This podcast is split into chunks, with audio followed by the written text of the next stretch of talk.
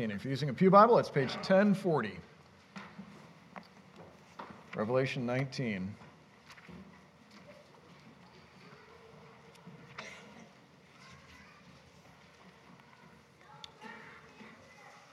Revelation chapter 19.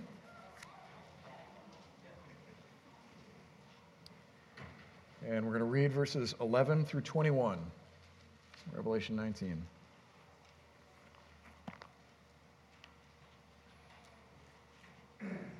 Revelation 19, reading verses 11 through 21.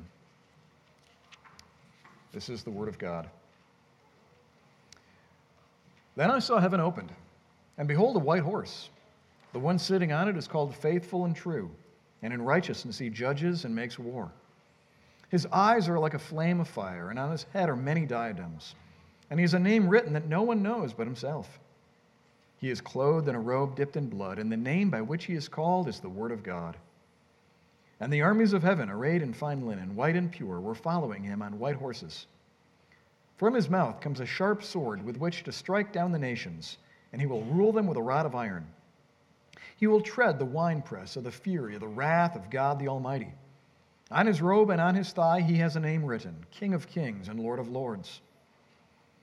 Then I saw an angel standing in the sun, and with a loud voice he called to all the birds that fly directly overhead Come, gather for the great supper of God, to eat the flesh of kings, the flesh of captains, the flesh of mighty men, the flesh of horses and their riders, and the flesh of all men, both free and slave, both small and great. And I saw the beast and the kings of the earth with their armies gathered to make war against him who was sitting on the horse and against his army. And the beast was captured, and with it the false prophet, who in its presence had done the signs by which he deceived those who had received the mark of the beast and those who worshipped its image. These two were thrown alive into the lake of fire that burns with sulfur. And the rest were slain by the sword that came from the mouth of him who was sitting on the horse, and all the birds were gorged with their flesh.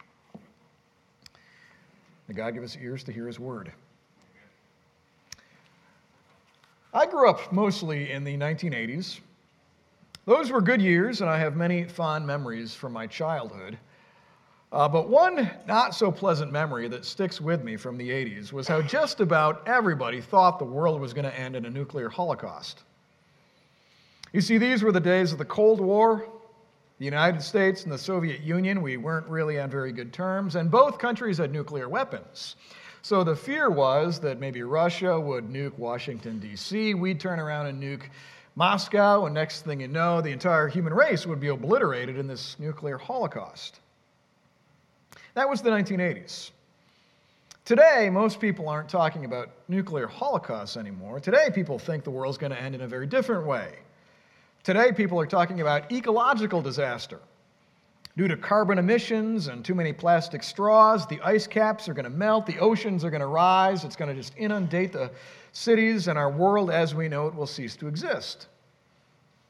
That's what many people believe these days. I do find it curious that about every decade or so, a new theory arises as to how the world's going to end. Maybe it's massive overpopulation. Maybe it's that the sun is going to burn out. Maybe it's attacked by aliens. Maybe it's a gigantic asteroid that's going to crash into our planet and destroy us. Maybe it's that artificial intelligence is going to somehow take over and enslave us all. But these theories, they become wildly popular. They often move people to spend billions of dollars, but then they're replaced a few years later by a different theory of how the world's going to end. You think about it, but it's actually impossible to not have some idea as to how human history as we know it's going to end. You know, unless you just totally avoid thinking about anything serious, and I know a lot of people do that, they just kind of Netflix themselves to death, but uh, unless you uh, avoid thinking about serious things, you must have some conception about how the world's going to end. Maybe ask yourself this question How do you think human history is going to wrap up? Uh, what event, what happenstance is going to take place that's going to conclude history as we know it? Well, it's interesting that there's one view of how the world's going to end that's remained consistent for the last 2,000 years. Uh, despite all the rise and falls, all these other views, nuclear holocaust and ecological disaster, there's one view that's been with us for at least 2,000 years, and that's the second coming of Jesus. From the very beginning, Christians have taught that the way human history is going to wrap up is when the same Jesus who died on the cross and rose again comes back to earth. And when he comes, he will judge his enemies, glorify his people, and bring the undiluted kingdom of God to earth. And then, and then only, will human history as we know it conclude. Well, we come this morning to our study of Revelation 19, of Jesus and his second coming. But before we jump into Revelation 19, I want to make a very important preliminary comment. The fact that the Bible teaches that Jesus will return to earth to judge the living and the dead, that is undisputed by true Christians. Uh, this is taught countless times throughout the Bible, and this is something believers in Jesus, again, have believed since the very earliest times. And yet, as you probably know, what's not so agreed upon are some of the finer details of the end times timetables. And we're talking about good Bible believing, Jesus loving Christians. Things such as the timing and nature of the rapture, when the Antichrist will be revealed, the identities of the various characters in the book of Revelation, uh, the timing and the nature of the millennial kingdom, the role of the nation of Israel, all of that and so much more, good Bible believing, Jesus loving Christians disagree on. And having been your pastor for the last 14 years, I know that this includes many in this very room. Uh, for most of this congregation's history, we have accepted a variety of views on the finer details of the end times timetable, and that actually hasn't hindered local church ministry. If anything, I think it's encouraged deeper Bible study and some good natured debates. So, what this morning's sermon is, it's really not arguing for one view or the other of some of these finer details. And it's not some sort of full scale technical chronology of how the end's going to unfold. Uh, if you're looking for that sort of thing, there's plenty of books. We've got some in our church library that we could point you to. But instead, what we're going to be doing this morning in this sermon is meditating on truths in Revelation 19 that are designed to be a source of hope to believers and fear to unbelievers. Really, that ought to be your response in light of what we're going to be looking at today. If you're a believer in Jesus, hope. The King is coming, the judge of all the earth will come. But if you're not a believer, if you've not yet put your hope in the Lord Jesus, hopefully this sermon will strike fear into your heart and move you to flee to Jesus before it's too late. Well, keeping that in mind, let's look now at Revelation 19. And the first truth I'd like you to consider with me is how when Jesus comes the second time, he will come as a victorious king. However, you imagine him now, know that when he comes the second time, he will come as a victorious king. Let's begin in verse 11. John writes, Then I saw heaven opened, and behold, a white horse. The one sitting on it is called faithful and true, and in righteousness he judges and makes war. His eyes are like a flame of fire, and on his head are many diadems, and he has a name written that no one knows but himself. He is clothed in a robe dipped in blood, and the name by which he is called is the Word of God. Now, there are a few things I'd like you to notice with me from these verses. And as we describe these, talk about these, try to imagine this scene in your head. I mean, this is a very vivid scene, and I think it's designed to elicit pictures and imaginations. So try to picture what we're talking about here. First, you'll notice how John, he looks up into heaven, and all of a sudden there's almost a tear made in the sky. He says, I saw heaven opened. Understand that right now Jesus is in heaven. That's where he is this very second, seated at the right hand of the throne of God. He ascended there 40 days after his resurrection, and for the last 2,000 years, that's where he's been, seated in heaven. But a day is coming when heaven will be opened. Again, the, the clouds will part, and it's as if a portal will be there in the sky, no longer heaven and earth separated. Then Jesus will rise from his throne, he will mount this great white stallion, and he will descend to earth to do what this passage describes. You'll notice how Jesus is riding a white horse. I know we've talked about this before, but in the Roman Empire, the white stallion was reserved for victorious generals, for Caesars and people like that. If, say, a general just won this great victory, they'd have a parade. And what would the victorious general ride but a white stallion? People cheering as he came in. That's how Jesus is portrayed here. When he comes again, he is coming as a victor, riding the white stallion. You'll see the name that that's given there to Jesus, verse 11. He's called faithful and true. This is describing his character. He is faithful to his promises, faithful to his word. And this ought to move us to rejoice because, as we're going to see, he's coming to judge. Isn't it a comfort that the one who's coming to judge the earth is faithful and true? He will judge with fairness, he will judge with equity, giving to all of us what we deserve. That's why it says in verse 11, in righteousness he judges and makes war. Realize this passage is describing the purpose of Jesus' return. When he returns, it will not be to make peace, it will not be tidings of good joy, and however Matthew 2 puts it, I can't remember how it puts it right now. But when he comes a second time, then all offers of peace will be over. All invitations to repent and be saved will be done. Your fate will be sealed, and Jesus will come to judge his enemies and to condemn those who have rebelled. Now, something important to point out is that this passage is describing Jesus' return as it pertains to non Christians, not Christians. You see that? This is not the way in which Jesus will meet those who trust in him. When the Bible describes Jesus coming for his saints, there's an entirely different emphasis. It's one of comfort and hope. Just to give you an example of this, over in 1 Thessalonians 4, this is describing how Jesus will meet his people when he comes again. 1 Thessalonians 4:16. The Lord himself will descend from heaven with a cry of command, with the voice of an archangel, and with the sound of the trumpet of God. And the dead in Christ will rise first. Then we who are alive, who are left, will be caught up together with them in the clouds to meet the Lord in the air. And so we will always be with the Lord. Therefore, comfort one another with these words. That's what it will be like for all of us who have put our faith in Jesus when he comes again. When we meet him, he'll come as our good shepherd, as our elder brother, as our heavenly protector. So if your hope is in Jesus, you need not fear the wrath and judgment seen in this passage. But if your hope is not in Jesus, you better fear. Look at a few more details here. Verse 12. His eyes are like a flame of fire. You ever seen somebody when they're really angry and you can see it in their eyes? Uh, maybe they're not even saying anything, but you can their eyes are just kind of bugging out of their head, and their eyes they look almost like coals taken out of a fireplace. That's what Jesus' eyes are looking like when he returns. And this is almost certainly indicating his anger, his wrath towards sin. He is angry that for thousands of years evil has taken place and he's coming to deal with it. Verse 12 On his head are many diadems.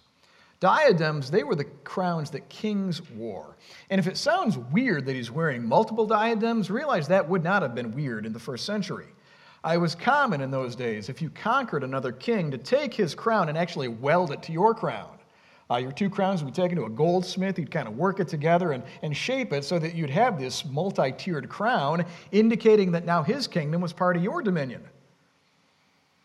And as you can see here, Jesus is wearing many diadems, indicating that he's the true king of the world, the one with all authority in heaven and on earth. Another detail to notice, verse 13. He is clothed in a robe dipped in blood. Now, you don't need to be a butcher to imagine what this is like. You ever gotten a blood stain on your clothing? I mean, it just it gets in there deep and you can't get it out. When Jesus returns to judge the living and the dead, he's coming back and his robe is dipped in blood, immersed in blood. The question is then, whose blood is this? Whose blood has made, made Jesus' robe red?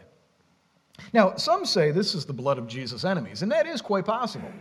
We're going to talk about that in a moment, the way in which he's going to stomp out the winepress of the wrath of God. And it's possible that this is the blood of his enemies that is sort of splashed up on him.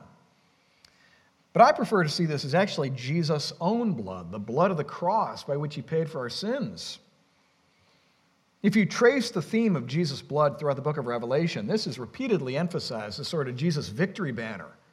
Jesus is victorious because of the victory won at the cross. We studied this passage a few weeks ago, but in Revelation 5 9, we read this. They sang a new song, saying, Worthy are you to take the scroll and open its seals, for you were slain, and by your blood you ransomed people for God from every tribe, tongue, and people and language. In the book of Revelation, Jesus' own blood is as if it's a flag waving, the victory flag. So that's why I see him when he's descending from heaven. He's wearing this blood soaked tunic, pointing to his own victory on the cross. One final detail look at verse 13 and the name by which he is called is the Word of God. If there was any confusion about the identity of this white horsed rider, here it's all clarified. Who is this one? It is the Word of God.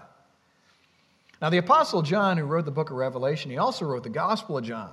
And if you go back to John 1 1, we read this In the beginning was the Word, and the Word was with God, and the Word was God.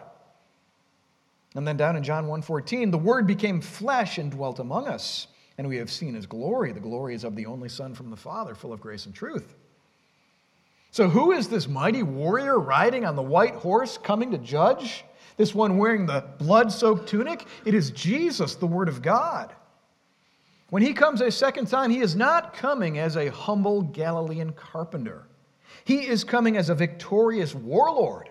And you've got to ask yourself are you ready for that coming? Are you prepared to meet Jesus when he comes again to earth? A few more details. Look at who's coming with him. Verse 14 And the armies of heaven, arrayed in fine linen, white and pure, were following him on white horses.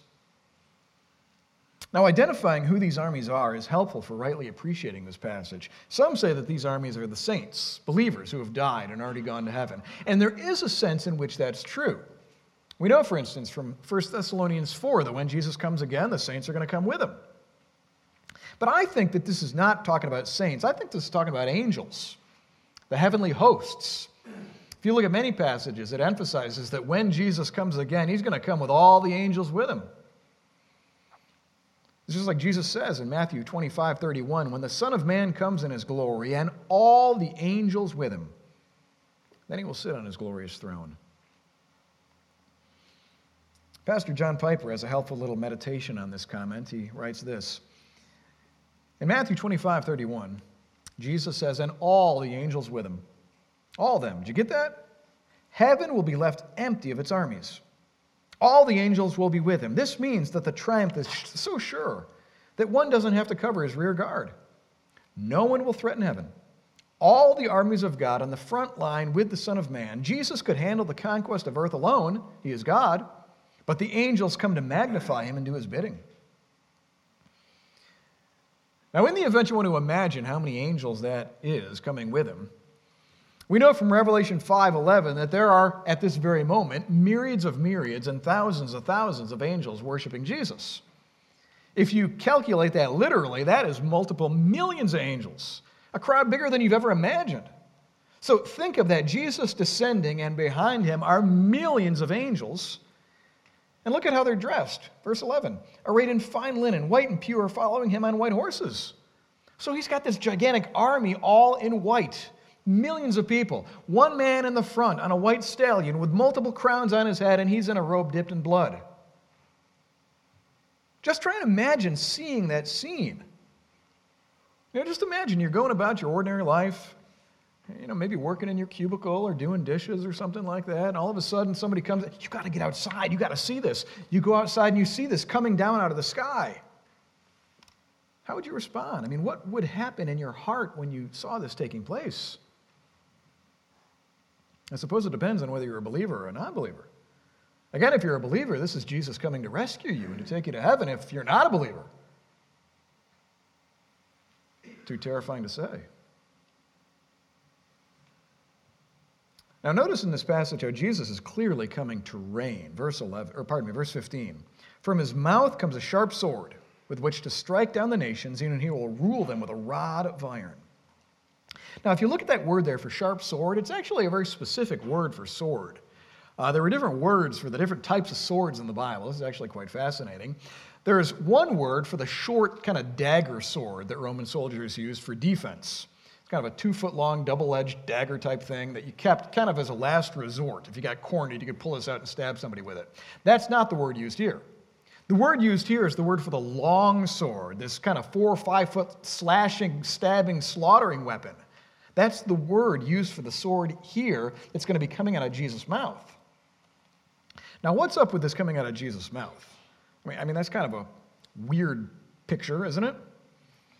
Well, describing, answering this question well, John MacArthur writes in his very helpful commentary on Revelation that the sword comes out of his mouth symbolizes the deadly power of Christ's words. Once he spoke words of comfort, but now he speaks words of death. Christ will yield that sword with deadly effect as he strikes down the nations. You see, this is what the sword is. It's not that he's vomiting a projectile, it's that there's so much power in the words of Jesus that they're likened to a sword. His words have an energy, a force to kill and to make alive, to wound and to heal. And that's what's conveyed in the sword metaphor. I remind you, as we've said so many times before here, that God's words are not merely sounds. Uh, they're not merely noise, but God's words are power. They actually do things. It was by God's word that He created the world. It was by the word that Jesus resurrected Lazarus. He just said, Lazarus, come forth, and he came forth. It's by God's word that we are awakened to believe the gospel. And at the end of time, it's God's word that will resurrect and then condemn those who don't believe. And all during this age, before Jesus comes again, we have the privilege to study this very same word in the Bible. Realize that, that your Bible is made of the very same substance as the word that created the universe, as the word that resurrected Lazarus, as the word that will resurrect the dead at the end of time. That's what's in your Bible. And that's why we want the Bible to be at the center of our entire life as a congregation. The other detail describing Jesus' reign here is in verse 15. It says, He will rule them with a rod of iron. Now, that would have been unusual. Typically, king's scepters in those days, they were made of gold, maybe silver, and they were encrusted with jewels. This rod here is very different. It's a rod of iron. It's demonstrating strength and power.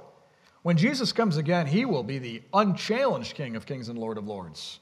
Uh, no one will stand up to him, and his reign will be supreme. Now, in verse 15, we have a particularly horrifying picture of what will happen. And this is the sort of thing that if it weren't in the Bible, I would never really preach it to you. But since it's in the Bible, I have to preach it to you. But look at verse 15. He will tread the winepress of the fury of the wrath of God the Almighty. Now, to understand what's going on here, you've got to understand how wine was made in the ancient times. You probably remember this from elementary school. But what would they do to make wine? They'd get this big vat, imagine kind of like a hot tub, and they'd fill it up with grapes. Remember this? And then you'd take off your shoes and you'd pull up your tunic and kind of tie it around your waist, and you'd hop in and crush the grapes with your feet. Remember this? And then they'd have a little hole, and the grape juice would flow out of that. That's how they made the wine. They actually did that until about 100 years ago in winemaking. That's the metaphor that's used here to describe the way in which Jesus is going to punish the rebellious. He's going to crush them and stamp on them until their blood flows in the street. Again, if that weren't in the scriptures, I would not say it, but since it's here, I must say it. This is how Jesus is going to deal out the wrath of God on those who don't know him. Just like grapes are crushed in a wine press, so also the bodies and the souls of non Christians will be crushed when Jesus comes again. Now, lest you think what I'm saying here is strange, realize this metaphor is used more than once in the Bible. Over in Isaiah 63 2, Isaiah asks the Lord this Lord, why is your apparel red, and your garments like him who treads the winepress? And the Lord said to me, I have trodden the winepress alone, and from the peoples no one was with me. I trod them in my anger and trampled them in my wrath. Their lifeblood splattered on my garments and stained all my apparel. For the day of vengeance was in my heart. I trampled down the peoples in my anger. I made them drunk in my wrath, and I poured out their lifeblood on the earth. This is the sort of thing you see in horror movies. I mean, isn't it? The kind of movies I avoid. This is what we have here. The wrath of Jesus, when he comes again to judge the earth, is horrifying.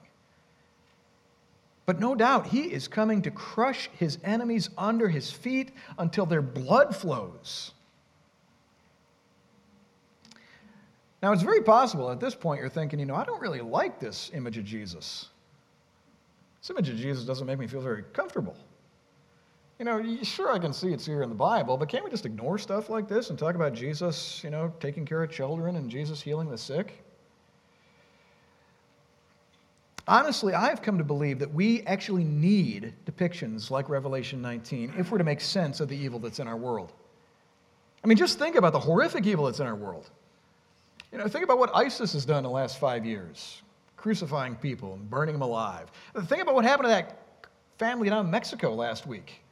Horrific evil. You know, if you know anything about the Holocaust, Six million Jews systematically tortured to death? If there's that kind of evil in our world, and if God's not going to do anything about it, would that be a just, righteous God? No, we should thank God that in His grace, He gave us passages like this to give us some emotional closure. To know that in the end, all evil will be justly dealt with and that nothing will be swept under the rug. Yes, it's scary, but we need it. Your soul needs it.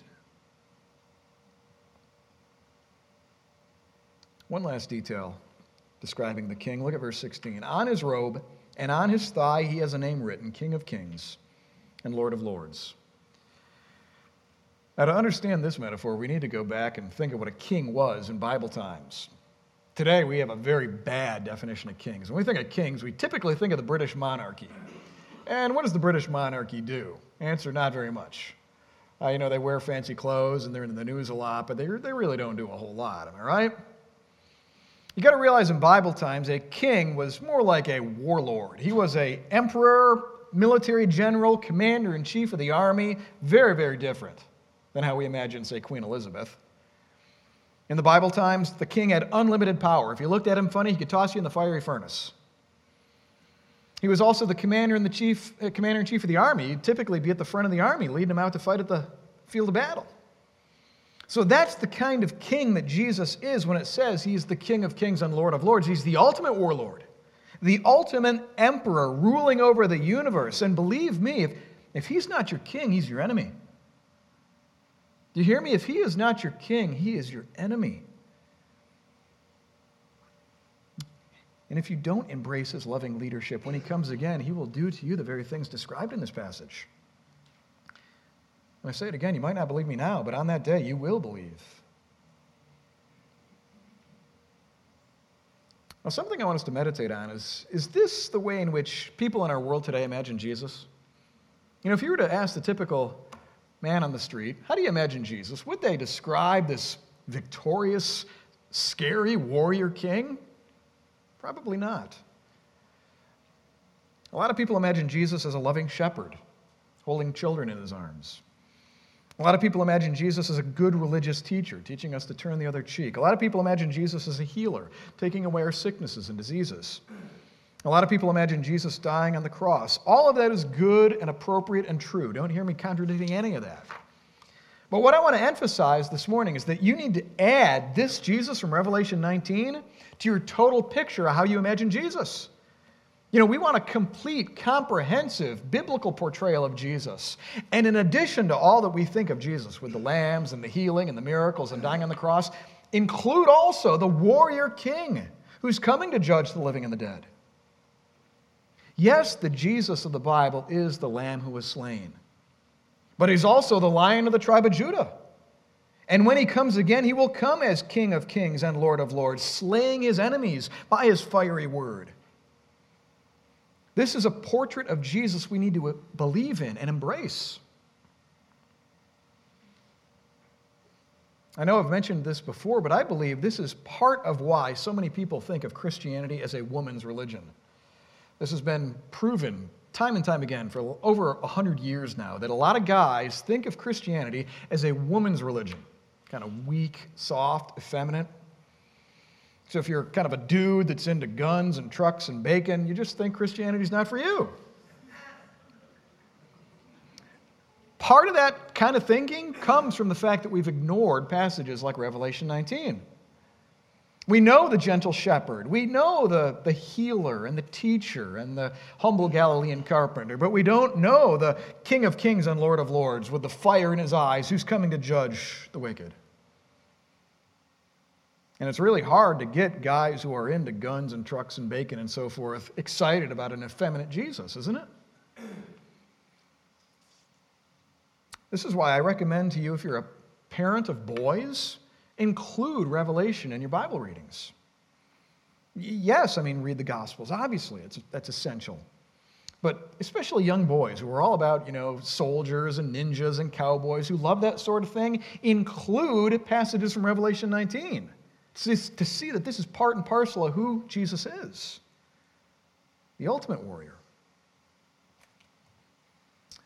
Quickly, there's a second truth from this passage I'd like us to meditate on. And that's how when Jesus comes the second time, he'll crush human rebellion. When Jesus comes the second time, he will crush human rebellion. Look at verse 17. Then I saw an angel standing in the sun, and with a loud voice he called to all the birds that fly directly overhead Come, gather for the great supper of God, to eat the flesh of kings, the flesh of captains, the flesh of mighty men, the flesh of horses and their riders, and the flesh of all men, both free and slave, both small and great. Again, this is one of those gruesome pictures that were it not in the Bible, I would not tell it to you. But again, since it's in the Bible, I have to tell it to you. The scene depicted here would have been very common in ancient warfare. And actually, it's still common in some places in the world today. But it was not uncommon in the ancient world after a war for the battlefield to be strewn with bodies everywhere. Uh, dead, rotting, bloody bodies, even some guys that weren't even dead yet, maybe half dead. And what would happen after the war was over, the fighting was over? Carrion birds would come in and start eating the bodies. It's disgusting, but welcome to real life. Vultures and ravens and crows, they'd swoop down and be eating these bodies. Realize that's, what picture, that's what's pictured here as part of the overall wrath of God on the unrepentant. And did you notice the way in which it's God who summons these birds? It's not just a coincidence that they show up. The angel says to the birds, Come gather for the great supper of God. And even more strangely, it's called the great supper of God. And you'll notice the way in which these birds are summoned before the battle even begins. Kind of reminds you of one of those old westerns. You know, you got Clint Eastwood on one side, and then you got, you know, little Larry Schneebly over here. And the crows are starting to circle over Larry Schneebly because they know what's going to happen before the battle even begins. You see what I'm saying? That's what it's going to be like on that last day. The outcome will be so clear, the birds aren't even wondering which side to start gathering on. Verse 19, we're not going to be able to say everything that could be said about these verses. Dig into them on, on your own. But look at verse 19. And I saw the beast and the kings of the earth with their armies gathered to make war against him who was sitting on the horse and against his army. One of the truths that's taught repeatedly is that before Jesus comes again, there will be this massive war, kind of united against Jesus. But Jesus is going to obliterate that with a word. Verse 20 And the beast was captured, and with it the false prophet, who in its presence had done the signs by which he had deceived those who had received the mark of the beast and those who had worshipped its image. These two were thrown alive into the lake of fire that burns with sulfur and the rest were slain by the sword that came from the mouth of him who was seated on the horse. And all the birds were gorged with their flesh. Now, this then is the climax of the great battle of the ages the kingdom of God versus the kingdom of the devil. But you'll notice, curiously, that there really isn't much of a war here. There, there's not this prolonged battle with just, you know, days and weeks of fighting. No, Jesus just, using his word, captures the beast, slays the wicked, and that's the end of that. And the question you need to consider is why is this? Why, why, I mean, it's almost anticlimactic to have this giant army coming and the, the, these, all these nations gathered, and then that's it? Well, here's the reason why there's really not much of a battle. It's because thousands of years prior to that, at a previous battle, that's where the victory was secured. Thousands of years prior, when Jesus died on the cross, that's when the serpent was crushed. That battle took place at the cross. That's what decided the outcome. And that's why at the very end, there's only a little bit of mopping up to do. It's just like the author of Hebrews says in Hebrews 2:14, Jesus himself partook of flesh and blood so that through death he might destroy the one who has the power of death, that is the devil. You see that it was at the bloody cross that the serpent was crushed. It was at the bloody cross that Satan and all his principalities were disarmed. It was at the bloody cross that the powers of darkness were broken and Jesus became the King of Kings and Lord of Lords. That's how powerful the cross is. Remember that next time we sing the Old Rugged Cross. Now, to wrap our time up this morning, I want to address those of you who might be here today and who are not believers in Jesus. You've not yet put your hope in Jesus for this life and the life to come. If that's the case, we are delighted you're here. Sincerely, thank you for coming. You're always welcome to be with us. But if that's you, let me say a quick word to you. I have no idea what you think of Jesus. Maybe you think he's just a legend, maybe some sort of religious fanatic, maybe a myth. But realize that whatever you think about Jesus now, it's the Jesus that we've been studying here in Revelation 19, who is coming to wage war against you if you will not turn to him in repentant faith. The Bible is so clear that a day is coming when all of us will stand before Jesus. Every last one of us in this room. And for all of us who finally and ultimately reject Jesus' loving leadership, this is God's promise. 2 Thessalonians 1. They will suffer the punishment of eternal destruction, away from the presence of the Lord and from the glory of his might. Realize if you're here today and you've not put your hope in the Lord Jesus, God is not going to allow your disregard for Jesus to go on forever. God's plan is that every knee bow, every tongue confess that Jesus is Lord. And to all who ultimately ignore Jesus when he comes again, he'll say to you, Depart from me, you cursed, into the eternal fire, prepared for the devil and his angels. But now, because of God's great love, now there's a way of salvation. God did not leave us to die in our sins. Though we are all sinful rebels, deserving the judgment described in this passage, He provided a way of forgiveness and reconciliation. And that way was through punishing, punishing His own Son Jesus on the cross. I imagine you've heard John 3:16 before. Maybe you hear it again with new eyes.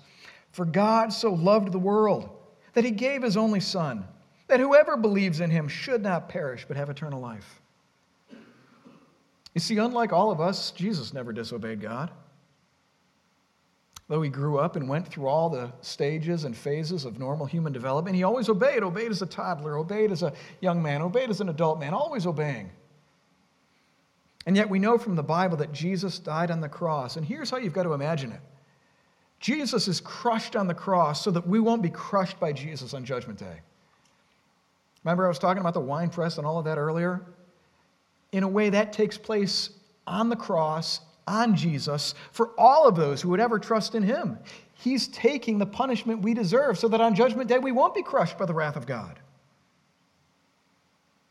Jesus dies, he's buried, but we know from Scripture that three days later God raises Jesus back from the dead to demonstrate that our hope is not in vain. So, in light of Jesus' two comings, First time to die and rise again, second time to judge the living and the dead. We're all confronted with only two ways to live, two options. Will you continue to reject Jesus as your Lord and Savior? If so, the Bible is clear that when he comes again, he will come as your enemy and you will be slain in his wrath. Everything we've talked about here in Revelation 19 will be fulfilled in you if your hope is not in Jesus. On the other hand, will you embrace Jesus as your Lord and Savior? Will you rely on his death and resurrection? Will you look to him as the only hope for your sinful soul? If so, you will be immediately forgiven by God, reconciled to God. You'll live forever with him, and when Jesus comes again, he will not come as a terrifying warlord to destroy you, but as your loving shepherd to take you to be with him forever. Jesus' return leaves us with only two options, and realize your decision reveals your destiny.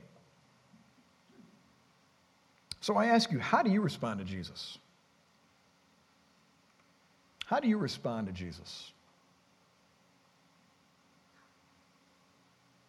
As always, if any of you would like to discuss these things further, need clarification on something that I've said, would like somebody to pray with you, pray for you, please talk to me after the service. I'll be at the front door to greet people on the way out. But trust Jesus today and today be made right with God before it's too late. Let's pray. Oh, Father, it is counterintuitive, but we do thank you for passages like this. They are scary. Uh, in, in, in, a way, they're horrifying. And yet we need them. We need them to make sense of the evil that's in the world, the evil that's in our, that's in our hearts. So thank you, Lord, for passages like Revelation 19. Teach us to come to love them. Lord, we do pray for any within the hearing of my voice who have not yet put their hope in Jesus, that today would be the day that they turn in faith and embrace him. For those of us who do, move us to joy, to hope, to see Jesus coming as our blessed hope. It's in Jesus' name we pray. Amen.